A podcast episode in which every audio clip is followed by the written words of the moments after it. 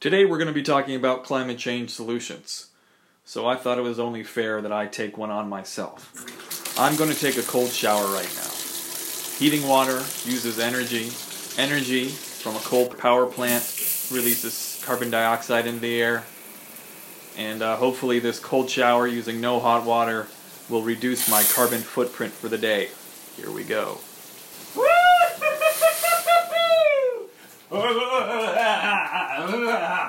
And that's a short shower. Woo! You're listening to Funny Atmosphere, Episode two.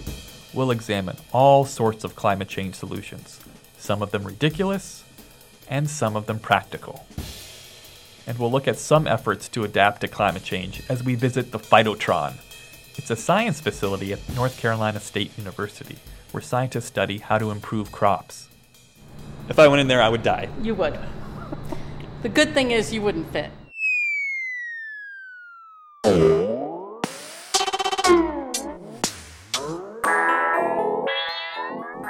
So we're stuck with climate change. And we have two problems to deal with. We have to stop climate change from getting worse, and we have to adapt to all the stuff that climate change is doing now. That's rising sea levels, weather extremes, and food supply issues. Wow, that's a lot of work. I already drop my kids off at two different preschools in the morning. I can't handle much more than the double drop-off. How can we make this easy? I need one action that takes care of everything. I got it. Hmm. You know, maybe it's time for humanity to leave the Earth. A friend once told me, if the idea of ending a relationship feels like the world is being lifted from your shoulders, then it's a good thing. And leaving the planet will literally feel like the Earth is being lifted from our shoulders. Paul Byrne, planetary geologist, where can we go? Uh, we could try and live on Mars. We could live in lava tubes on the moon. We could try somehow to terraform Venus. It would be easier to draw down the atmosphere on Venus, and it would not be easy, but it would be easier to do that on Venus than to introduce more atmospheric pressure to Mars. Byrne mentioned the phrase terraforming. That means artificially making a planet hospitable to human life. Making the atmosphere breathable, maybe adding some water, some trees, a couple nice rugs, free Wi-Fi, an affordable smoothie shop. The essentials. The one thing we were learning straight off the bat is that there is no meaningful planet B. I think it would be easier to fix Earth. It would probably be perhaps ten or one hundred times easier to fix Earth before we go terraforming someplace else. So, we're stuck on this planet. Let's move on. Let's move on to the next science fiction trope, time travel. There's lots of physics papers out there that try to work out the math. Justin Baumann, coral reef ecologist, what year would you leap back to? In the sixties, seventies, eighties, I think we really, we people knew, started to know. And at that point, maybe even in the sixties, I'd go back to then, because that's where we had the movement where we, we had the Clean Air Act, we had the Clean Water Act. We really cleaned our stuff up and we started realizing we were causing these problems. Yeah, I'd, I'd go back to the sixties for other reasons, but... yeah, yeah. It's it's the same ideas that are the reason that I think that's the time to go back to, because there was already a movement for this kind of thing. So I'm on the internet right now looking to see who's building a time machine and can take Baumann back to the sixties. I, uh, no, okay, okay, I can't find anybody. But Baumann's got me thinking, if we can't go back to the sixties, could we bring the sixties back to us? While droughts from climate change threaten wine crops, maybe marijuana might be able to thrive in drier conditions. Here's Kat Chamberlain, a P H D student at Harvard University, talking about cannabis, the marijuana plant. From what I have heard anecdotally, it seems to be a very resilient crop. People are growing it in Alaska, which Alaska has the shortest growing season, you know, in the U S. Um, so it's a really tough environment to try and grow something. So people have found ways to grow cannabis, you know, anywhere. Could we move from a wine culture to a pot culture? And will that make everyone more with it and down on really embracing the earth, man? Oh, man, that is a really fun question. I don't know. That's kind of like saying everybody should like take shrooms and then we'll figure it out. I, d- I don't know. Like I'm game. It could help. It could help. It could hurt. It could definitely hurt. A doctor recommended I smoke marijuana for an issue I had with my eyes. I tried it for a month. I got really paranoid, fell in love with a box of donuts, and couldn't stop listening to the air conditioner. So let's look at the climate change solution checklist. We're crossing off moving to another planet. We're crossing off time travel. And we're crossing off everyone smoking pot. Although that last one has the highest chance of happening. The highest chance. Hello? Is this thing on? If it's too much work to reduce fossil fuel emissions, there are a few more creative approaches. If you Google climate change geoengineering, that's climate change geoengineering, you'll see all sorts of hacks scientists are working on. Some people want to add stuff to the ocean so that it absorbs more carbon dioxide. Some people want to pump particles in the atmosphere that will reflect heat from the sun. Uh, this happens somewhat naturally when a volcano erupts. All these things sound like dealing with climate change by using gimmicks, which is essentially my approach to this podcast. Yeah, yes. Yeah. S- simply put, people are trying to goof with the cycles and try to exploit things like the ability of the ocean to take up C O two. And that would be bad. I'm glad people are looking for innovative solutions. Really, the problem is the global scale of things. Like, we could put as much whatever into the ocean as we want. Um, first of all, that's going to be bad because more C O two means more acid, more acidic oceans, which means, like, you know, less oxygen, less fish, less everything. Bad. Overall bad. Geoengineering the atmosphere would do something similar. We can't, like, put a shade tent up around the Earth um, as much as we would love to do that. The, the thing that we can do is we can reduce our carbon emissions. And maybe we can even capture some of that C O two and put it underground in a place where it's no longer interacting with the, with the atmosphere, or we can, I don't know, somehow get it out of our atmosphere. But that is a gray area, very gray area. But reducing our emissions is the number one most proven way to do the thing. That's what we need to do. We have to stop. We have to stop putting carbon dioxide in the air. We just have to stop. But for the past two hundred years, that's who we are. That's what we do. It's like trying to convince someone to quit smoking, and that's not a metaphor. A tad cliche, not very well written, but appropriate. Jason West at U N C Chapel Hill studies climate change, air pollution, and public health. I'm interested in air pollutants, so contaminants in the atmosphere. Some of them are greenhouse gases. Some of them are air pollutants when, where if we breathe them, they cause damage to our health, or they might damage uh, the environment through things like acid rain. And some things actually affect both climate and air pollution. And that, to me, is interesting. A suite of actions that would get us pretty far toward addressing climate change could save something like half a million lives every year globally in twenty thirty, over two million lives a year in twenty one hundred. And when we look at the mon- put a dollar sign associated with those lives saved, it was greater than the cost of the actions that we're taking in, in the first place. And you could say, you know, it, it benefits climate today, but really it's slowing down to the rate of change over the next several decades, right? Um, so it's a long-term problem. When we talk about air pollution, though, and the air pollution co-benefits, that really does affect the U S. We see the benefits of that in our own backyard for our own health now. Reducing C O two from cars and power plants can improve our health. This is called a co-benefit. Co-benefit, exactly. I, I try to stay away from technical terms. But. but it's a good technical term, co-benefit. It's like when you walk to work instead of driving. Not only are you not adding C O two to the air, you're getting some exercise, and everyone will know how fit you are because of the pit stains on your work shirt. There are many, many, many ways to reduce carbon emissions and reduce the amount of C O two we release into the air. We have the technology: solar power, wind power, tidal power, which uses energy from ocean waves, geothermal power, which is something I don't understand, and nuclear energy. Wait, how did nuclear energy get on here? I thought that stuff was a disaster. Well, it turns out nuclear energy has no greenhouse gas emissions. It also satisfies our urge to constantly be on the edge of ecological collapse. So maybe nuclear energy is the way to go. Nuclear energy creates energy by using radioactive material to heat up water. That steam is used to generate electricity. Coal plants use a similar process. Coal is burned to heat water. The steam makes electricity. Burning coal gives us carbon dioxide. Nuclear power gives us Chernobyl, Three Mile Island, and Fukushima, but no greenhouse gases. I tried to get a tour of a nuclear power plant. No luck there. But I found the next best thing, someone who's worked inside one. Katie Mulvaney is a P H D student at U N C Chapel Hill, where she studies the health impacts of climate policy. Mulvaney says she's not an expert in nuclear power, but she's worked in a nuclear power plant. We started our conversation talking about calculus. I know a lot of math, yes.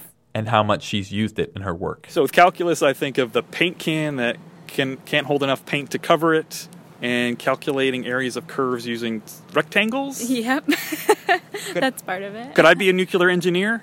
Um, well, depends on how much calculus you've done. That's it. That's all I know. That and a couple spy problems. It, the cool thing about the nuclear industry is you don't just, there's not just nuclear engineers that work in it. Um, you need lots of different people from lots of different fields of science and math. And so, for example, I was a mechanical and civil engineer and really don't know that much at all about the core itself, where like the nuclear fuel is. But you've been inside plants. I have, yes. I worked at one over a summer when I was still an undergrad for three months. I asked Mulvaney if she could describe what it was like inside. Yeah, sure. When she says that, it's like having a friend who works at a movie theater pop open the exit door so he can sneak in for free. There's a lot of pumps and pipes and valves, um, and there are different parts of the plant that are more restricted than others because of the radioactive, the radioactivity um, that might be happening inside different areas. So you have one side of the plant, which is where the electricity is actually generated, and that is not so restricted. There's really not much radioactivity there at all. And then you have the other side of the plant where you have the water circulating that's actually touching the core, and that um, I was only once allowed inside of, so you have to take a lot of precautions when you're going into those spaces. Everything is labeled nicely and kind of organized inside and, and very, very clean. You really can't see much. There's a lot of doors inside of doors inside of doors, um, and it's kind of like a maze on the inside, to be completely honest. What are the sounds? You might hear like the hissing of steam as it's running through the pipes. But of course, you know, there's no, there's nothing wrong with that. There's no steam breaks normally. Mulvaney describes some of her work. I did a lot of different calculations for different systems in the plant that ensured that the plant was safe and to make sure it would be safe far into the future as well. And everybody seemed healthy. They had just two two arms and two legs. Yes. Nobody with three eyes. Nobody with three eyes that I knew of. I asked Mulvaney if she thinks society will use nuclear energy to reduce carbon emissions. I think it's it's a tough question. I started my career in the nuclear industry right after the Fukushima accident happened. Right before that, there was kind of a renaissance happening in the nuclear industry. And if you had asked me that question back then, around the two thousand ten, two thousand eleven timeframe, I would have said, absolutely, like, nuclear energy is going to grow all over the world. But after watching what happened after Fukushima, and also around the same time, the cost of natural gas was dropping. It's it's had a negative impact on the nuclear industry, and so I'm not sure, I'm not so sure. I think a lot of people are afraid of it, honestly, and it's kind of Of a decision that we'll have to make as a society. Like, do we want to put a lot of resources into this or not? Before leaving, Mulvaney clarifies one misconception about nuclear power. Sure. So if you've seen uh, those those kind of curve-shaped structures outside of a nuclear power plant, as like you're on The Simpsons? Yes, exactly, like on The Simpsons. A lot of people think that that is nuclear waste coming out of the clouds in uh, in those structures, but it's actually just steam. It's just water vapor. Um, the nuclear waste is secured between, behind like lots and lots of concrete, and you would never see it. But there's more to climate change than just the energy issue. We're going to have to live with the effects of climate change for a while. That means we're going to have to adapt to extreme weather. That affects crops, our food supply. To see how scientists might be adapting crops, I traveled to North Carolina State University to visit the Phytotron. And I must say, for a science facility, the Phytotron has style. And you, you've kept the, the sixties decor. Table is original. The credendas are we've re- we've replaced the chairs, yeah, and we keep polishing the walls. My name is Carol Saravitz, and I am the director of a facility on N C State's campus called the Phytotron. And that, that's how you pronounce it, Phytotron. Yes. So Phyto being plant, tron being instrument.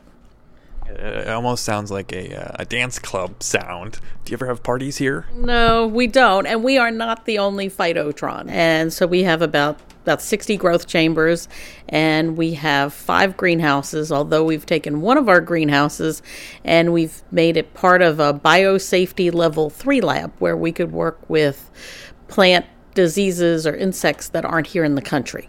Saravitz was generous enough to give me a ninety-minute tour of the facility. And now if you want to enter through the men's locker room, I will just meet you on the other side. Okay, great. It's a nice locker room. We got everything here.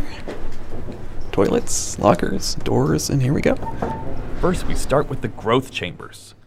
The growth chambers are big metal boxes with refrigerator-like doors. In the growth chamber, scientists can control a plant's environment. Light, humidity, even C O two. Seeing out here, you can see a lot of times we'll do disease studies in these smaller chambers. And, and um, the gases, the C O two, and, and basically air is pumped in through these vents? Yes, thanks. Yeah, yeah, yeah. This looks this is very old school. There's lots of knobs and, and switches you flick and, and right, lights. So, but the switches last forever. One advantage to these growth chambers is that a season can be mimicked as opposed to out in the field where the weather might be too wet or too dry. And it's the same day to day to day. So you don't have a warm summer or a cool summer. You have a Phytotron summer, which is whatever you want. Sounds like a good name of a band. Phytotron, right? Phytotron Summer. summer. Yeah, Phytotron Summer. Next, Saravitz tells me about some experiments with drought-resistant grass. They're looking at even different chemicals that you could apply to the grass that's already there, because people aren't going to replace golf courses, but that you could apply to them that wouldn't hurt the environment and at the same time would prevent water loss, so you could water the grass less. Golf will survive climate change.